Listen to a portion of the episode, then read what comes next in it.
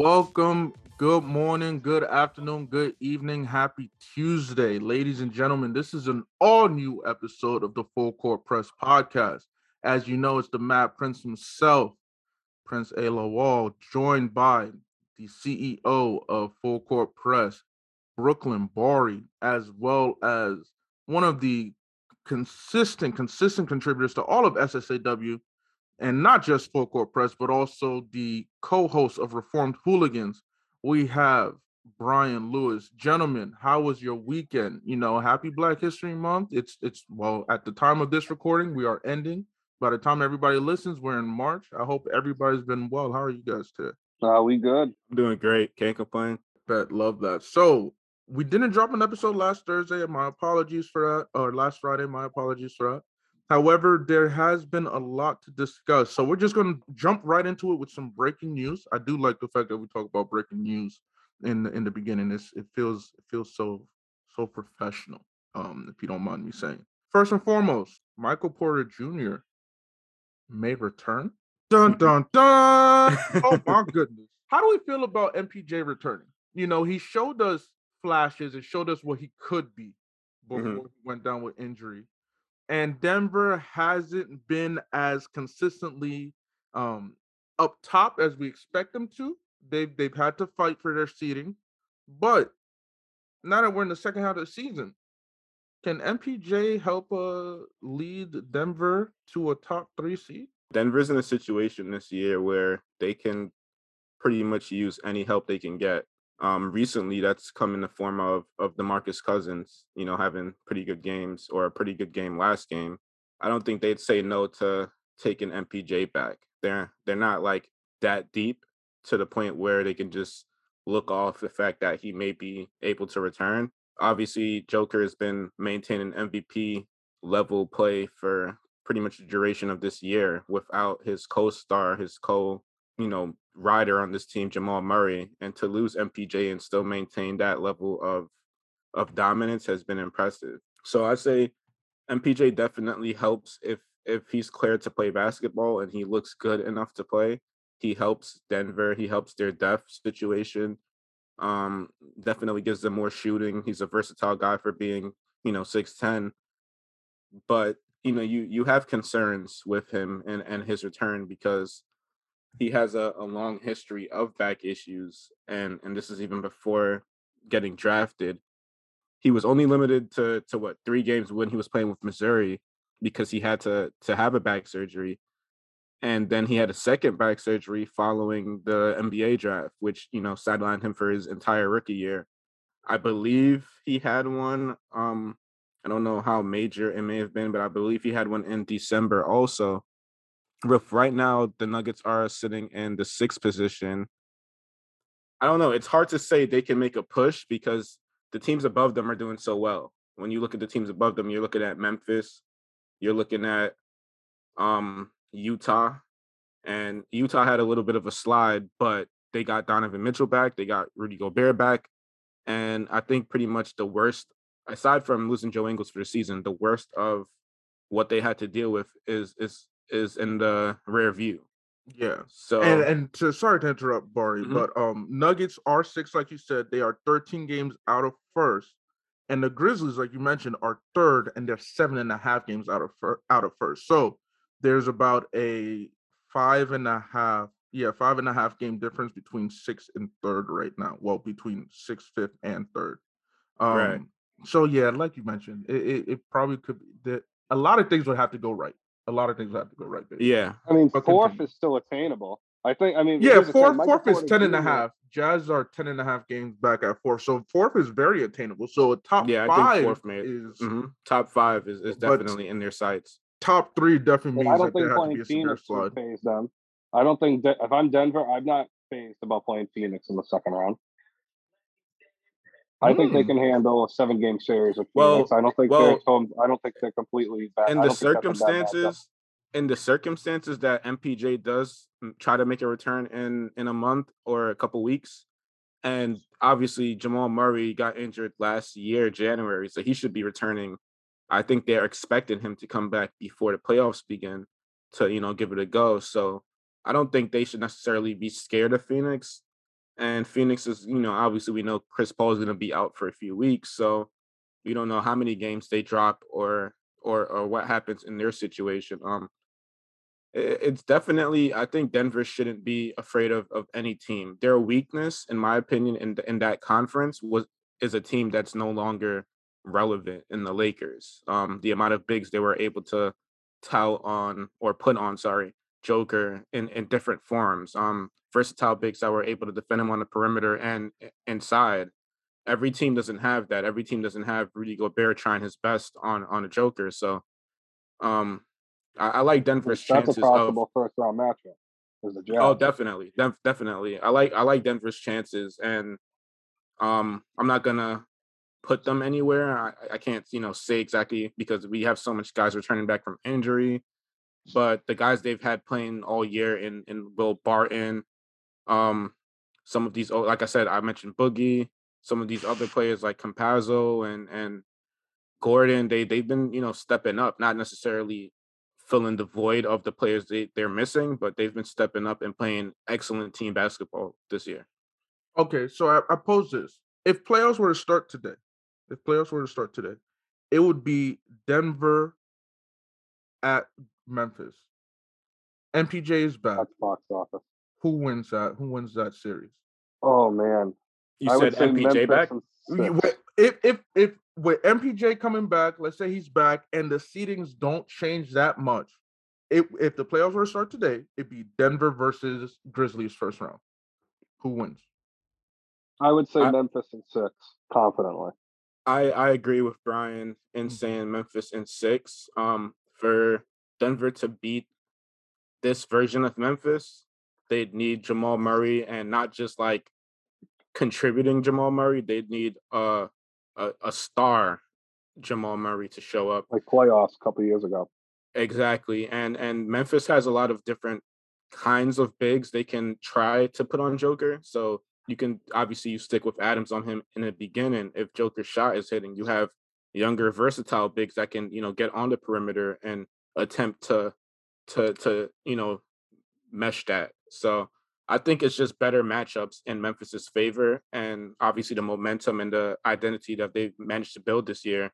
I definitely say Memphis in six. I wouldn't be surprised if that happened to be seven, but I'd say Memphis in six. I think if he's playing, I said on the page, if he plays 10 to 15 minutes a night up until like late March at this point, give it about a month and see where he's at and bring him along slowly. I mean, it's not like Aaron Gordon isn't out there contributing night in and night out. It's not like Monte Morris hasn't been fire since Jamal Murray's been out. So, I mean, they've had guys that have been stepping up, like Jabari mentioned. And the thing is, Denver can take their time. I mean, there have been examples of lower seeds that have had success in the playoffs because they were able to get healthy at the right time. The last relevant example, Abe, as we know, would be the 2012 Celtics, where they were the 5 seed and they went all the way to Eastern Conference Finals and they took the Heat to the brink. Yeah, I mean, LeBron had that, game 6 and game 7 that, blew people's minds. But I mean, other than that, that was a hell of a run. That team was once a 7 seed by the All-Star break, I think, at one point with KG out. And Rondo was out, too. So it's just, you got to get guys at the right time, bring them in slowly, make a couple deadline moves, which, I think Denver bringing in Boogie is huge. Obviously, they've had real success with him on the court as kind of a spell for Jokic. But yeah, I mean, even then, bringing in Porter Jr. and then bringing along Murray slowly too. Murray, bring him in for 20 minutes a night. They don't have to, bring them back and have them playing like, superstar limits. But I mean, that's the thing. These guys are long-term assets too. Denver has to think about not just this year, but the future also. Mm-hmm. As good a chance as it could be, because they could pull a Toronto. That's how really close they are for Denver. Like one good stretch could turn into a miracle thing. I mean, look at what Phoenix did last year. I mean, they got to the finals. Nobody saw that coming. That's facts. That's motherfucking facts. That's absolutely true. At least a Lakers fan, that sucked. But it's almost like Osahan featured on the episode there. That sucks. Yeah, I mean, I will give this ton of praise to Phoenix and also to Chris Paul, because this clearly does not happen without Chris Paul's leadership, professionalism, and just IQ. I mean, we saw how Phoenix was prior to Chris Paul arriving. It was like, hey, they got Devin Booker, baller. He can shoot lights out. They have Ayton, who has a promising future, but I mean, that's as far as the Suns can go.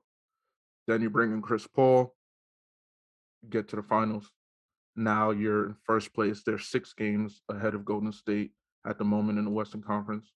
And we do have, which is wild, by the way. Yeah, and we do have about 20 games left of the season. So, yeah. Staying in the West, though, we have to talk about this team. We have to, mainly just because.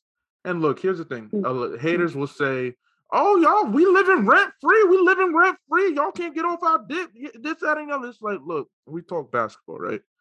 It's hard not to. Win. We don't have to stop hearing about it. It's hard not to mention this team because, I mean, at the end of the day, you are one of the top 2 historic franchises in the league, in all NBA history.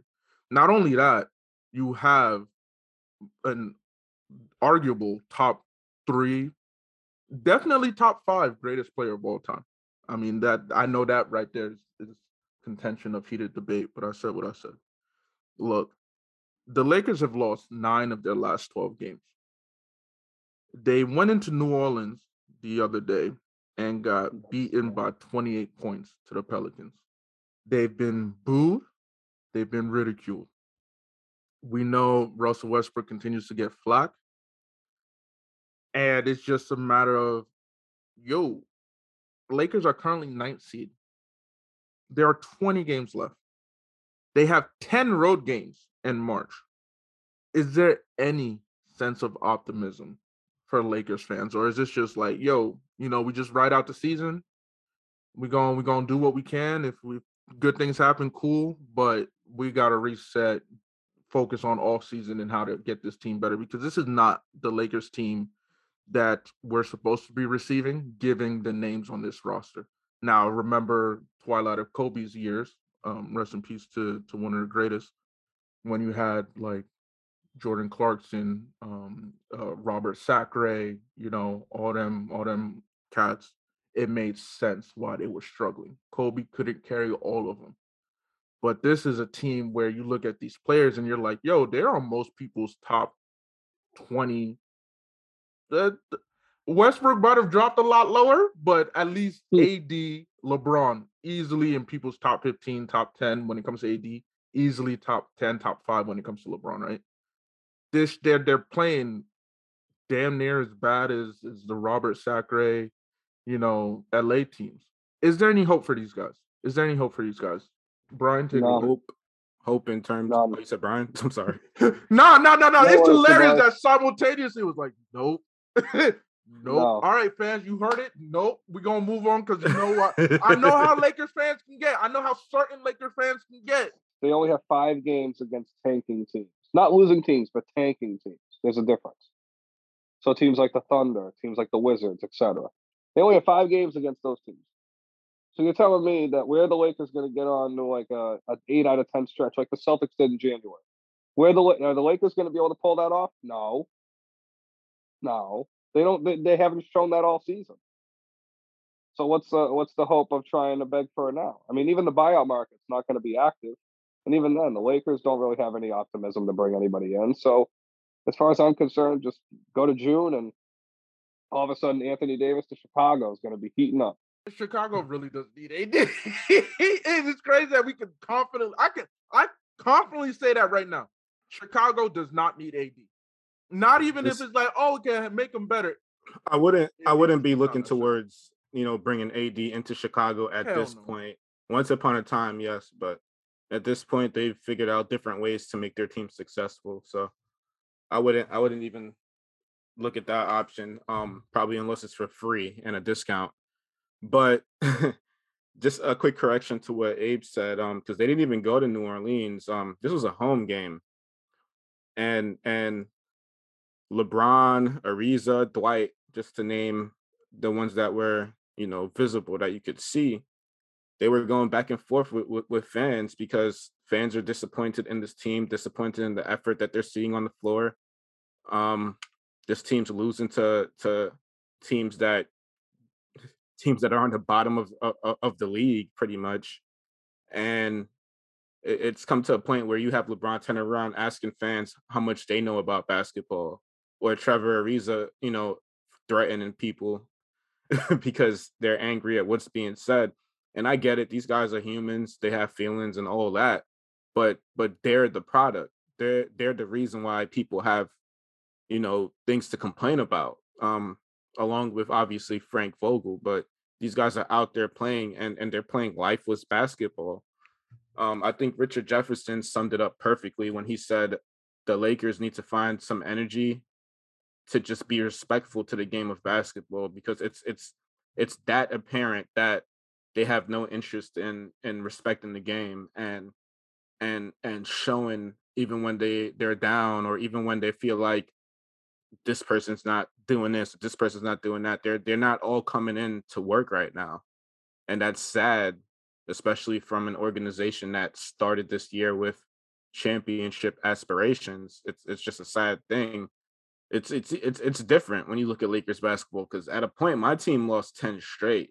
We had an issue with one player quitting and us just not having the proper roster to offset that, with us also dealing with injuries of other players.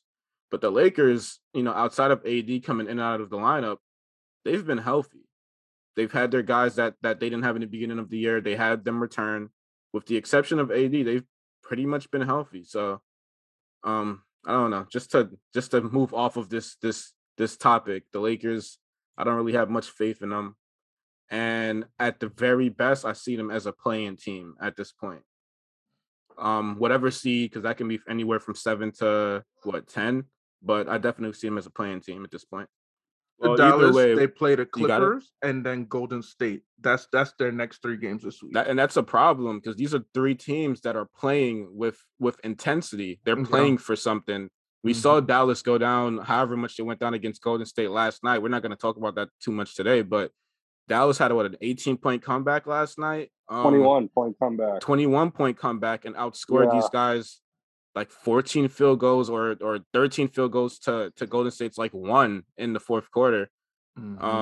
Dallas is playing with an intensity, especially after this trade. Dinwiddie's coming off of probably his best game of the season, and I've been a big critic of Dinwiddie this year because I've been a big fan of him otherwise, before this year. But he's coming off his...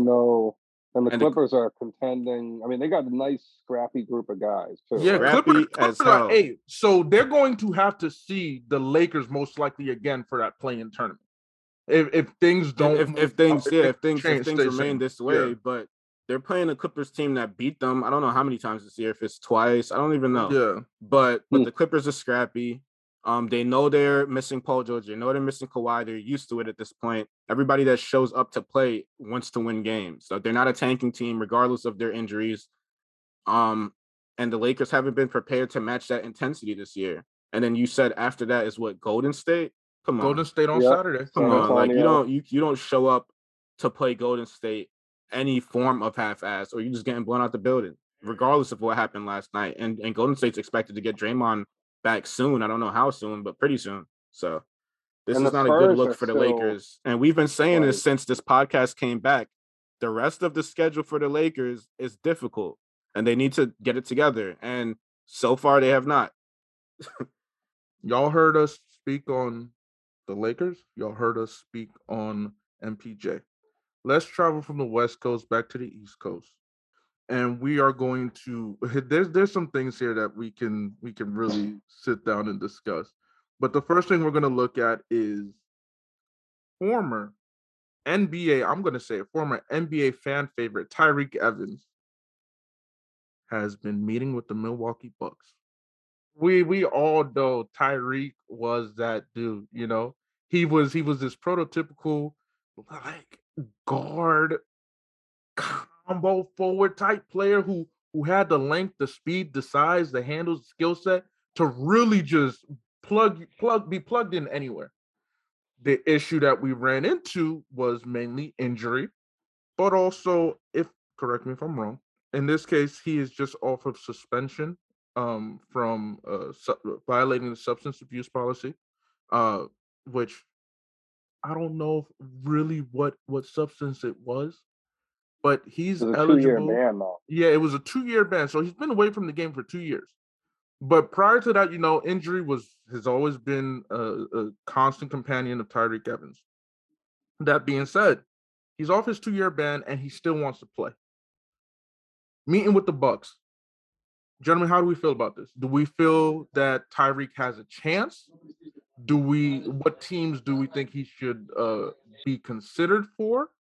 And do you think that he can provide such a impactful 20 plus games when he does, if he does return to the league? I feel like he should be he has no leverage in the situation. He's been gone from the game since 2019, as mentioned.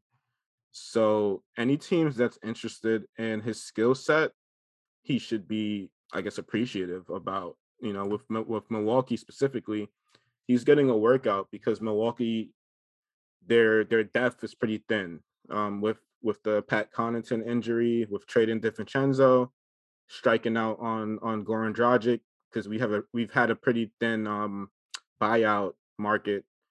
Struck out on Goran Dragic. They've desperately needed a backup playmaker in a sense. They signed Javon Carter after he was released by Brooklyn. Also signed Bembry, but these aren't guys that you can really rely on too much, especially in the form of playmaking. So a thing about Tyreke Evans, is even though he's 6'6", he's a point forward, point guard, however you want to look at him. He was a decent distributor, averaging a career I want to say 4 or 5 assists. He had a great rookie campaign with Sacramento, and then bounced around the league, eventually making his way back to Sacramento. It's hard to say if Milwaukee or other teams should be interested in him, but as of what I know right now, they're just giving him workouts. They're just giving him tryouts. It's hard to assess the situation when he's 32 years old now and has been gone from the game for 2 to 3 years at the end of the 2019 season. So 2 years, a whole pandemic has happened since then. So we just have to see what he brings to these workouts. And if Milwaukee ends up interested in him or other teams end up interested in him, I think that means maybe he's in shape and maybe he's showing, you know, something that these teams can use. Cause like I said, it hasn't been a big buyout market. The trade deadline passed, and it wasn't a lot of transactions that occurred this year. So teams are trying to bolster up their rosters any way they can. Yeah, I agree with Jabari in a way, but the thing is, as someone that watched Tyreke Evans his rookie year at Memphis, and actually his freshman year at Memphis and his rookie year at Sacramento, he was Rookie of the Year, obviously. I just think for Tyreke, it's just those injuries did set him back. Now, if we go through year by year, even when he was in New Orleans, he was super productive, playing almost 30 minutes a night plus. He was in Memphis in 2017-18. I think they were still kind of a playoff contender there with because he kind of replaced Tony Allen. He was great in Memphis. Yeah, that was a good role for him. And that was right after Rudy Gay had left too. So, I mean, he kind of took over that scoring role that Rudy Gay had, but also the defensive duties that someone like a Tony Allen had. So, I mean, his versatility is huge. I think he was at Indiana, too. So, I mean, it's just he's been at a few different places and contributed. But I think even as a rotation piece, even as a 7th, 8th, or even 9th guy on the bench, do I think Tyreke Evans could play 12 to 15 minutes a night on a playoff team if he's in shape right now? Absolutely. I don't even think there's a doubt in my mind. I think for a team like Milwaukee, that's a no-brainer. Almost any team in the East outside of maybe Miami should be going after him because they have enough wings. Everybody else pretty much could use an extra one. That's for sure. Should Celtics consider? Well, with Richardson out, I mean, after that performance without Al Horford playing and Grant Williams playing 34 minutes a night, I don't know. I think losing Josh Richardson hurt them a little bit the other night. Look what the Celtics were able to get out of Jabari Parker in very limited minutes last year, towards the end of the year, going into the playoffs. So if there's anything you can get out of Tyreke Evans, I'd try it. You know, I would like that. Can you imagine? I mean, it'd be a small lineup though. You probably have to put Tatum at the 5, but you could go Smart. Well, even with the Bucks, Smart, Derek. Well, I think he definitely feels more of a need with Milwaukee. Yeah, he definitely feels more of a need. I'm just fantasizing as a Celtics fan what it would look like, because I mean, Smart, Evans, Brown, Tatum, and Williams. Yeah, that'd be a fine ass. Now you have defensively that can literally defensively. Oh gosh. Especially depending on what version of Tyreke we get. If we can get like a decent to, you know, somewhat normal, you know, regular version, that's a very exciting. You can even swap right? You can swap Smart out with Derek White too. It really, really, really. Oh, hey yo, Brad Stevens, check him out. I mean, because clearly you're not looking at Isaiah Thomas anyway, who would be he can give us 20 easily off the bench for sure, especially playing with them guys. We should bring him back. I mean, Tyreke would probably start for the Lakers right now. Oh, Lord have mercy. Look, here's the thing. Lakers don't need to do it, because if they do it and it doesn't work out, they just end up looking more foolish. So that's not a risk they should even be focused on. But that being said, I know you happy as hell. So you were happy getting James, you know, finally off the team with all the just drama and question marks. You're not hesitant, but you're waiting on the Ben Simmons to see how it plays out, because we can talk about these two together, who is currently dealing with some back tightness, so he's not ready. But one of the a player that will end up most likely top 5, if not top 10, greatest player of all time. Kevin Durant's coming back this week for Brooklyn. How you feeling about that, Barry? How you feeling? I'm ecstatic to have the return of KD. It's been a while. It's only been since the middle of January, but it's felt like forever with the losing streak that we were on before the trade ended up happening. And KD pretty much gets things back into a certain rhythm, because he's the nucleus of this Brooklyn team, in my opinion. He's what we try to set him up to put us in a level to succeed and to win games against not just any team, but against contenders. So to get KD back with, we don't really have a date on it. Nash said that he doesn't expect KD to return in any of these two back-to-back Toronto games. But Bruce Brown is also quoted as saying KD doesn't even look like he was ever injured. So I think if not the second Toronto game, we'll see KD back maybe the game after, where, you know, ESPN, everyone's expecting him back this week sometime. So definitely ecstatic to have him back, and for him to eventually build chemistry with Simmons whenever we get him. I guess we'll talk about that soon, but yeah, this is definitely a great thing. Well, I mean, speak on the Simmons John as well. I mean, the next few moments are going to definitely be based on Brooklyn. With the Simmons situation, we don't really have too much news. He pretty much was getting back into game rhythm, getting back into game shape, and in the process of doing that, he's been having a little bit of back tightness, back soreness, something along the lines of that is what they're reporting. It's not an actual injury or anything like that. I think it's probably along the lines of what you would expect from someone as tall as he is, who hasn't been active as much as he's used to being active. He's pretty much just been sitting around in Philly, not doing much. And then as he got to Brooklyn, he just ramped up, I guess, running and regular, everything that doesn't have to do with actual team practices, because he's been at every practice since he's been a Net. He just hasn't partaken in, you know, 5-on-5s or any kind of team practice yet. And like I said, that doesn't have anything to do with injury. It's just like they would say, the term they like to use is ramping up. And that led to, I guess, back tightness, back soreness and stuff like that. So we do expect, we're hoping to see Ben Simmons back. Definitely before or after the Philly game. Definitely not going to be he's not going to come back during the Philly game. It's going to be before that or after that. But my main priority is getting him back at least 10 to 8 games before playoffs, so we have enough time to build chemistry with Simmons and our guys, because if he's going to be our primary playmaker along with Kyrie, we definitely need him to be on the same page as the players that we have, as our scorers, as, you know, playing alongside Kyrie. So as Kyrie, as KD, etc. I don't think it's too hard to realize where KD likes the ball or how to pass KD the ball, but how to play with other playmakers and other shooters is where, you know, he has to get rhythm down. So I definitely love to see him back with a few games to go. But just to circle back to the KD situation, you know, with our seeding situation, KD's vital, very, very vital to us having a decent postseason and to us not being a play-in team when this is all said and done, because that's what we are right now.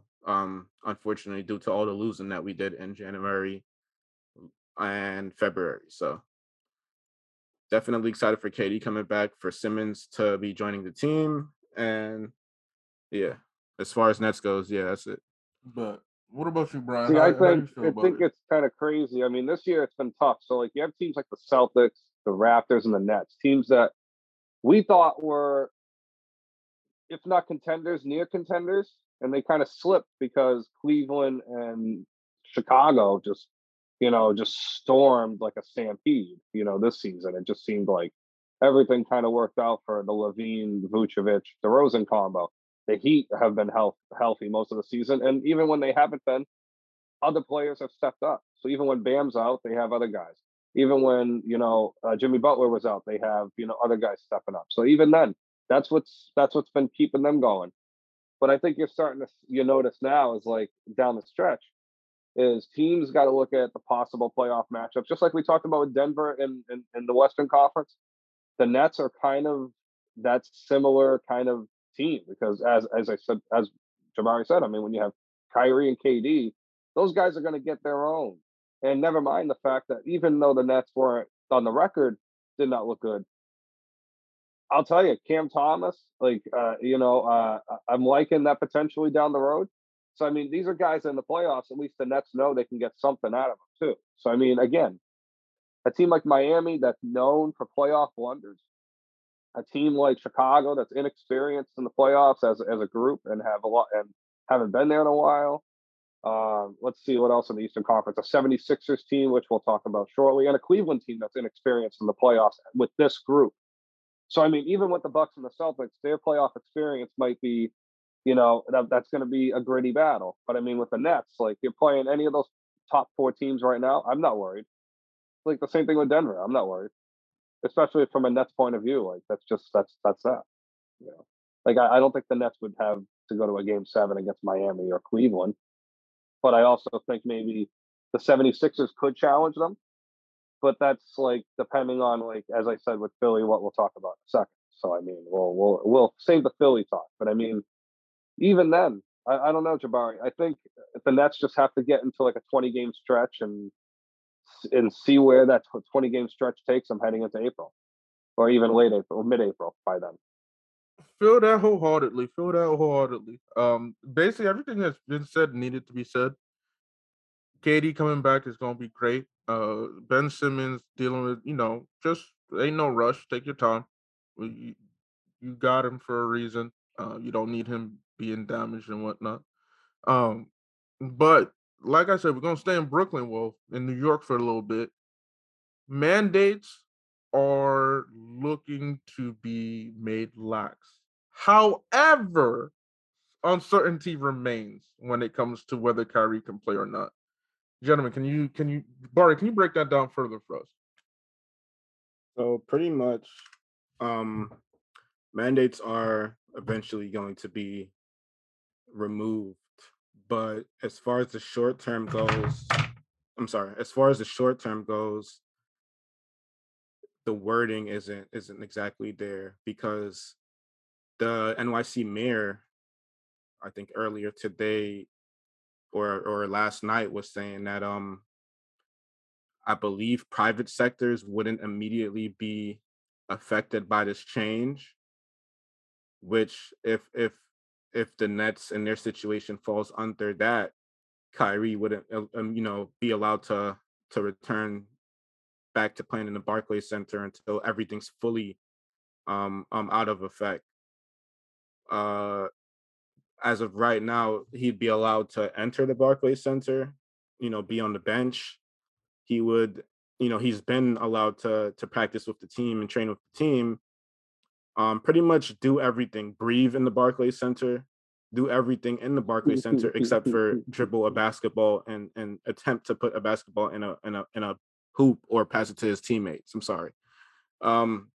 It's getting a little out of hand. It's a little ridiculous. Eric Adams said that they can't really tailor rules or changing rules to Kyrie Irving, which, when you're reading that statement just in a general kind of thing, it makes sense. But this isn't something that's only affected Kyrie Irving just on a basketball level. He's the only one that's been affected. But there's been other NYC workers from sanitation, as I've said in previous episodes, healthcare workers that have been affected by these rules that have been pressing for it to be changed or dismissed for a long time. It's not just a Kyrie Irving issue. It only becomes a Kyrie Irving issue when we talk about basketball. And I guess Eric Adams has been feeling the pressure lately because of all of these outlets, people changing their minds. Stephen A, I saw him this morning pressing for Eric Adams to make sense of it. And I think he's just feeling the repercussions of people not understanding the sense and what's going on and what's been happening. So it's a good and bad thing. If you're a Nets fan, at least, it's a good and bad thing. We know we're taking steps towards Kyrie playing in the Barclays Center, but there was a point last week where everyone thought that may be sooner than later, a week, 2 weeks. Now we're learning it may take a little longer than that due to all the intricate wordings of the law and, like I said, the private sector and all that, which Brian may be able to elaborate on more than I can because he knows stuff like that. So I'll hand it off to Brian, but we're not going to see Kyrie Irving anytime soon. There's 20 games, maybe, I think, 21 games left for Brooklyn to play. If he does come back for home games, it'll be towards the end of the season. I mean, it's something I call politics from, a numerous view. And I'll be honest, I think...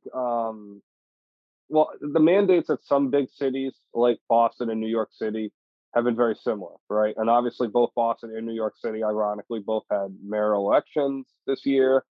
Landmark victories for both Michelle Wu and Eric Adams. Congratulations to both of them, of course, in their victories. Because both are new mayors and both are in very tough positions because of protocols in place from the pandemic before they took office. So, I mean, they're facing a lot of pressure. So you can't really make an exception for an athlete. But at the same time, a lot of these mandates are going to be lifted over time. I know some school districts in the Massachusetts area lifted masks for kids to go to school. So I think it's only a matter of time before Kyrie gets on the court with no chains stuck to him, I guess. They can't just make him sit down. They can't make him stay at home. Obviously, he's been in shape and he's played well when he's played. So it's not like he's not in game shape. So that's not a concern. And once Simmons gets out there, you guys are fine. It's just eventually the bureaucracy has to solve itself, and that takes a long time. I mean, think about this: the flu pandemic epidemic 100 years ago lasted 4 years, and the pandemic's already on year 3. So if anything similar, we're almost near the end of the. There is light at the end of the tunnel. Well, gentlemen, that's really all that needs to be said. We're just in a wait-and-see game, but I am looking forward to when at least Brooklyn can have all their weapons back and we can finally see, hopefully see, what they're supposed to do. Well, hopefully we see if they're as advertised. You feel me? That being said, we are going to head over to the next state. The former lover of the Brooklyn Nets, James Harden. He has left Brooklyn to go be in the city of brotherly love, Philly. And he's played 2 games so far. And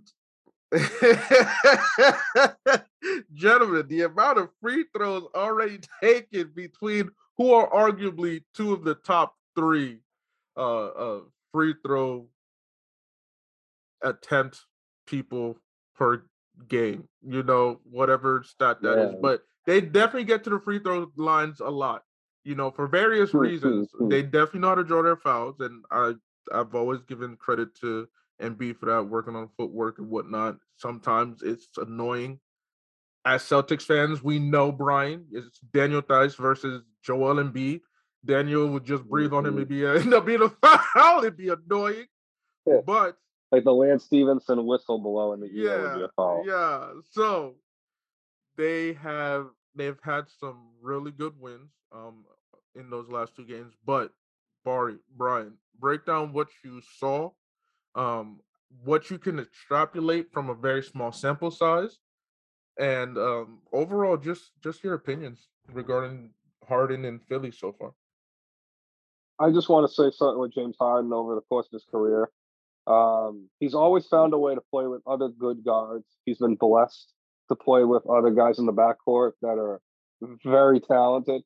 Now, over the years, he's gotten to play with guys like, Russell Westbrook. I don't know if he played with Kyle Lowry in Houston. I don't think he did. I think Lowry was already out the door by then. But obviously with Chris Paul and you know, never mind with Kyrie Irving and his short time in Brooklyn. And now, of course, you know, in Philly. Don't forget Linsanity. And Linsanity as well. That's true, too. He's a guy that can definitely put the ball in the Eric Gordon, who definitely has scoring ability. Tyrese Maxey is going to play. I figured right away that Tyrese Maxey, if Philly kept him, would play excellent with James Harden. And that's why if I were Brooklyn, I would have been, like, pounding the table to get Maxey back in that deal. But at the same time, those two really work well together. Joel Embiid has been my MVP favorite since about Christmas time, and I'm still feeling really, really good about that. However, I'm a little worried about 2 guys on the Philadelphia roster right now, the way it works out. And that's Joel Embiid. Not Joel Embiid. It's more Tobias Harris. And I'm a little worried about Tybalt on the long run, too, because even though he's long, his limited offensive game could make him kind of expendable because a guy like Harris, his contract is a little bit absurd and he has value as a wing. So if they were to trade Harris to like a wing-to-wing kind of trade, if you will, like if they kind of just went for a different type of forward, like for example, if they traded Tobias Harris to say in Atlanta. Now I know I propose Atlanta a lot because Atlanta has a lot of players that I happen to like as a skill set, but some of the players don't fit with the guys they have. So that's why Atlanta's where they're at right now. But if you were to look at Atlanta and put Danilo Gallinari, someone of his skill set, and put him in Philly with that roster, someone like Harden, Maxey, Embiid, etc., it might work out better. Even though on paper, you know, Tobias Harris is definitely the better player. So I think for Philly going into the offseason, obviously they have a good run, but I've never felt really fully comfortable with Harris there. And I know like Philly fans might go back and forth on it. They may like Tobias. Tobias seems like a nice dude and all that, not hate at all.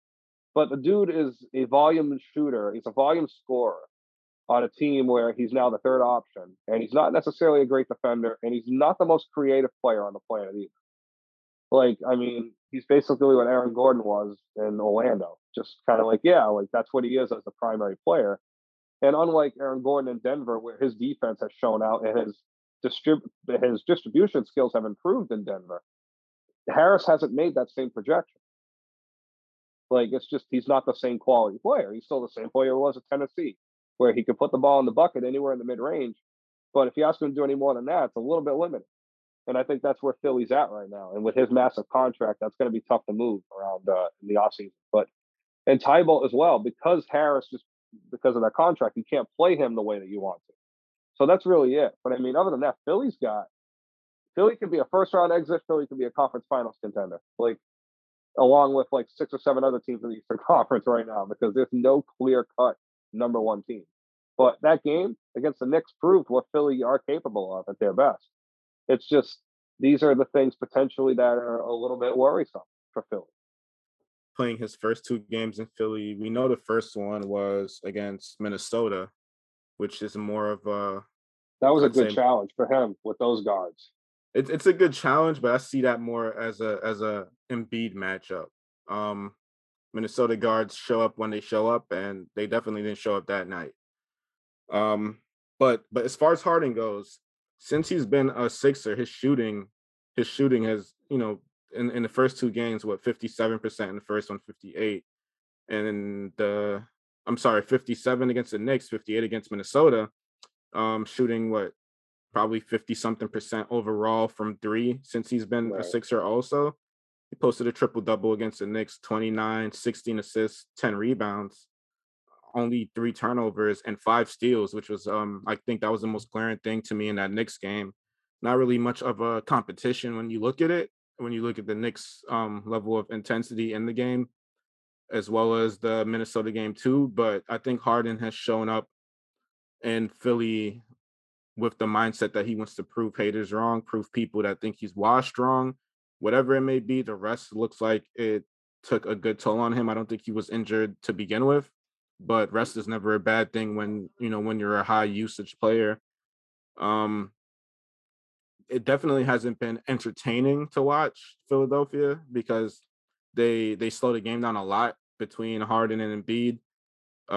Against the Knicks, Harden had 10 attempts and Embiid had 27. I don't know, a lot, the most of his career actually.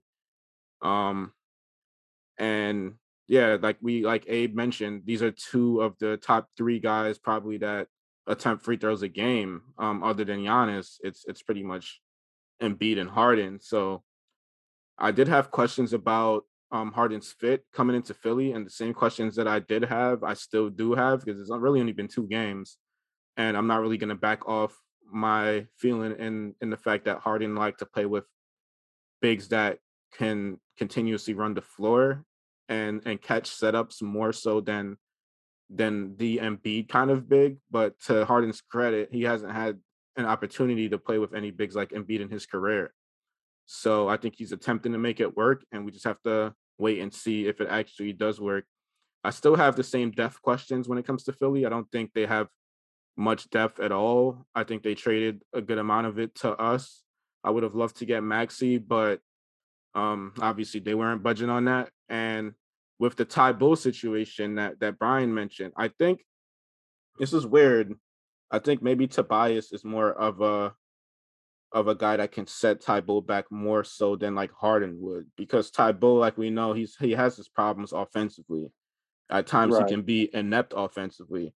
And in Harden's first 2 games, he's posted 11 points on 4 of 7 shooting, 1-3. And against the Knicks yesterday, 8 points on 4 of 6 shooting, missing both his threes. And this may not seem like a lot, but I'm a Ty Bull owner in fantasy. And it's definitely a different look. He's getting easier looks playing off of James Harden. And that's important for a player like him, because he's more what you would see as a hustle player who gets hustle baskets and may hit the occasional open three. So I think the Harden acquisition benefits Ty Bull, but it'll be more beneficial to Matisse when or if they do get rid of Tobias in the offseason or anything like that. As far as what I've seen so far, I do need to see more Philly. You know, I need to see more of them playing to make an accurate prediction as far as playoffs go. But I don't think they have the depth, and I think they're pretty one-dimensional in terms of what they're trying to accomplish on the floor to make a playoff run when the game slowed down more. So I do think it was a good acquisition in the now, but the problem is they need to win in a window of 2 years, maybe 2 to 3 years, maybe 3 on, depending on the details of Harden's extension. I mean, obviously he'll extend for maybe 4 or 5 years, but in the later parts, 37. Yeah, so in the later part of that contract, that window's pretty much closed. I don't see a older James Harden team winning a championship when prime James Harden teams couldn't accomplish that. So I do see it as like a 2-3 year window. And with we're not talking about Simmons right now. All right, yeah. So Harden's been good since he's been a Sixer. I don't have much complaints. They're a division rival of the Nets and also of Abe's Celtics, and Abe and Brian's Celtics. So, you know, we're not really optimistic and happy about the Sixers being good. But on a basketball level, if he's happy, then that's great, because it was becoming miserable having an unhappy Harden in Brooklyn. Yeah, and I'll add on to the Thibault point that Jabari was countering. I mean, I think that the only issue I have with Thibault, and the reason I'm a little pessimistic on it, is because Philly has kind of been very lukewarm with his development in general, right? I mean, he's a good player. He's great defensively. And I think if he had gone somewhere else, we might have seen more of a trajectory growth in his playing time. Because you look at someone like Zaire Williams in Memphis, he's in his second season, kind of a similar kind of, I mean, obviously Zaire's a little bit more bulky in his frame, but kind of like a similar idea athleticism-wise. And Zaire's obviously going out in the court 25 minutes a night when asked to, and he's contributing for Memphis, along with Desmond Bain and some of their other younger role players that they brought along slowly. So I think with Philly, like, you have Tobias Harris at almost $30 million plus a year. You know, what's the plan with him? You're going to move him to power forward so you can play Matty T at the three, because he plays well with Maxey and Harden, which I agree with you. That's the best lineup they can throw out there. But defensively, you're going to be hurting, and Embiid's going to be a potential foul trouble guy. And trading Andre Drummond, now you don't have that buffer behind Embiid either. So I that's the part that really concerns me with Philly. Like right now, I would feel more confident with Boston and Brooklyn come playoff time than Philly. And I felt that way 5 weeks ago, and I still feel that way now. All right, as we begin to wrap up this episode, ladies and gentlemen, for all those who are listening, we are going to give our quick thoughts on the second half of the season. So who are your second half MVPs? Who are the teams that you're going, the player and or teams that you will focus your eye on in the second half as well? Barry, then Brian. As far as players, I'll keep it simple. I think the player we just spoke about is the player I'll have my eye on the most, which is James Harden, because he's had an up and down first half of the season with the Nets. So to see how he finishes up the second half of the season, if he can continue the strong play that he's had in his first two games with Philly, will be something that I'm looking to see. I don't expect him to be what he was in those first two games every night, but just to see if he can look more comfortable in the role that they have, you know, for him there. Like, as you guys know, he's playing with playing for Daryl Morey again, who's pretty much gotten the best out of Harden throughout the duration of his career. So he's the player that I have my eyes on in the second half of the season. As far as the team that I have my eye on, I wanted to say Brooklyn, because Brooklyn currently sits in the 8th place in the Eastern Conference, I believe, if I'm not mistaken, 8th place in the Eastern Conference with 21 games, I believe, to go. And the problem is Kyrie's only eligible for maybe 7 or 8 of those remaining games. So, like I said, we need KD to return. We signed Dragic for depth. He's been, you know, decent in the one game that we got to see him so far. But I have expectations that Brooklyn doesn't want to sit in a play-in spot, that they want to move up and at least compete for the 6th spot if possible. But I don't know how much they view seeding as a thing right now. So I'm just interested in Brooklyn's last few games in their second half of the season. I can't necessarily call them a second half MVP, but I think they should be looking to close out winning more so than losing. And not, even though you don't want to focus too much on seedings, you know, you want to win games and build chemistry and change the atmosphere, which they said changed immediately after the Harden trade, but to further change the atmosphere. So I'll say the Nets is my team that I'm, you know, watching extra hard as far as the second half, and James Harden on Philly is the player that I'm putting my sights on. Yeah, James Harden, the most certainly will be one to watch out for. I think someone to really, really look out for, even though this guy's not really on a team that's necessarily contending.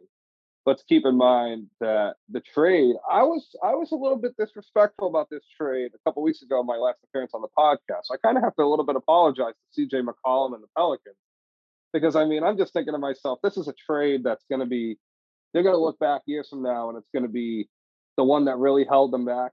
You know, the real one that really leads to the Ingram-Williamson departure, because they're just going for an older guy just to say they had a star player. But CJ balls. Now, I know the play, 28 points and a near triple-double against the Lakers may not be impressive these days, but, like, let's be honest. CJ came the ball, and for New Orleans, that might be the one that kind of catapults them a little bit in that playoff run a little bit, because they're in that little playoff, that little 4-team playoff right now, that play-in tournament. So, I mean, you know, they could probably win that out if they play the way they're going. It's just now, what do you do with Zion Williamson at that point with CJ McCollum? So if he keeps playing the way he's playing, it's obvious, like, you know, Dame and CJ needed each other in those big playoff games. Like, it would pretty much toss it off one aside. Like, Dame would go off, CJ would go off. And Ingram is every bit as good and capable of a scorer as those two have turned out to be. You know, once we see Ingram continue to develop in his prime, and he continues to be much more of an assertive scorer on the offensive end. So I think with New Orleans a little bit, now they have a little bit of a veteran. I think they have someone to rally around, and it might be easier if they can somehow rectify that Zion situation. I don't know how they can, but if they can rectify that and get CJ on the court and get Ingram out there and I don't know. They might have something there, but at the same time, I have zero faith in that organization. Yeah, I was just about to say I have pretty much the same amount of faith in that organization as Brian does, but it's a good point to bring up because we spoke about how bad the Lakers have been and how unserious they're taking basketball. Not only did they lose to the Pelicans last night, but they lost to the team directly behind them in seeding. And Ingram hit a few buckets on LeBron, too. Let's keep that in mind. No, I mean, like, listen, Ingram, I think the thing, and we talked about in this podcast, I think Riley and I had this back and forth. I remember this, is that Brandon Ingram's the kind of guy where if you know you don't know them personally, obviously, as athletes, but, like, mm-hmm. being around sports radio, sometimes when you're around certain guys, you can kind of tell who's more introverted and who's more extroverted. Ingram gives me, like, not Brock Lesnar type introverted vibes, but, like, he definitely seems like the kind of guy that wants to be in his own space. Mm-hmm. And if he's someone that's in a public space and is being social, that's okay. But anything else is a little overwhelming to him. And a market like New York or LA or Boston, Philly, even a market like Dallas or Houston might be a little overwhelming for someone like Ingram. I mean, he went to Duke and he struggled his first month at Duke. I remember this very vividly. And it would be baskets that you know he has the game for. I mean, you would see him make the same dribble move over and over again. He shoots mid-range jump shots, whatever. And then you would see Luke Kennard taking second, you know, game, you know, shots with 2 minutes left in the shot, 2 minutes left in the game, where Ingram should be getting the ball in those situations. So I think because Ingram comes off a little passive, people have kind of slept on him a little bit, and I admit that myself. But I think now playing with someone like CJ McCollum, Ingram can actually, you know, just worry about cutting to the basket and creating easier chances for himself. And this is where I think the next development in Ingram's game is where Zion fits in. And that's both CJ and Brandon as passers, right? Is creating opportunities for not just Zion, but other players. That's the next level of the Pelicans becoming a better team is if you intend on putting CJ, you know, as a future cornerstone, he needs to be the point guard until we're proven otherwise, as far as their roster goes with their other guards or shooting guards. He needs to be the main ball handler. And with Devontae Graham being benched, he pretty much has been that. So, like I said, with the Lakers recently losing to the team right behind them in the Pelicans, like Abe said, in the rest of their schedule, they're playing the Clippers, who's the team right above them soon. The Pelicans has a favorable situation. They're pretty much tied with Portland, but they're on the uptrend and Portland's on a downtrend. Portland is not going to get Nurkic back until pretty much the end of the season. And keep in mind, no Nas Little. No Nas. So if they had Nas Little and Simmons, and I think they would have made a smaller move to try to stay competitive, like maybe like the Clippers, kind of just like stay the course and then see how healthy Lillard is in the postseason. But I think after Nas Little's injury, they're just like, okay, we'll just tank and just redeem ourselves here. If you're the Pelicans, you're not even looking back at the Blazers, really. You're looking back at the Spurs because it's the Spurs. It's a pop team. The Spurs are interesting. And Dejounte Murray. You have all these young pieces and stuff. You're looking back at them. And that's pretty much it as far as teams behind them goes, because the Kings are terrible. And even the Kings are like 3 games behind the Spurs. So you really only have one team. You really only have one team on your back, which is San Antonio. And you're already in the play-in. So you can try to move up the play-in and take the Lakers spot, which would have them at the 10th seed is the last spot in the play-in, right? Right, so, right. I mean, I think the Pelicans can get to the 8th, or even actually they could probably get to that 8th spot. I don't think that's impossible. No, I think they cap out at 9, because if you look at the Clippers have the 8th spot now, right? If you think the Clippers keep doing what they're doing, that means they pass up, the Minnesota Timberwolves, which as far as rosters and stuff go, isn't supposed to happen, but it can happen. But if the Wolves drop below the Clippers, I don't think they're going to let the Lakers and the Pelicans pass them up. You still got Ant Edwards and Cat, Patrick Beverly, and them guys out there. They're pretty aware of their situation. Yeah, they definitely. Pat Bev is going to have a lot to say. He's not allowing that. He knows the Clippers are an intense team. Yeah. Pat Bev went to a Clippers game the other day, so he still has love for the Clippers. So I don't think that surprised them too much, but. He ain't trying to let the Lakers and Pelicans come and get him. So. He's definitely not trying to help with the Lakers at all. That being said, gentlemen, I'll quickly share my thoughts and we'll head out of here. In terms of player that I'm looking forward to continue watching the second half, it is Time Lord. As far as team I'm paying attention to continue the second half, it is the Celtics. Everything Celtics, but realistically, I'm actually looking at, believe it or not, I'm actually looking at the Trailblazers.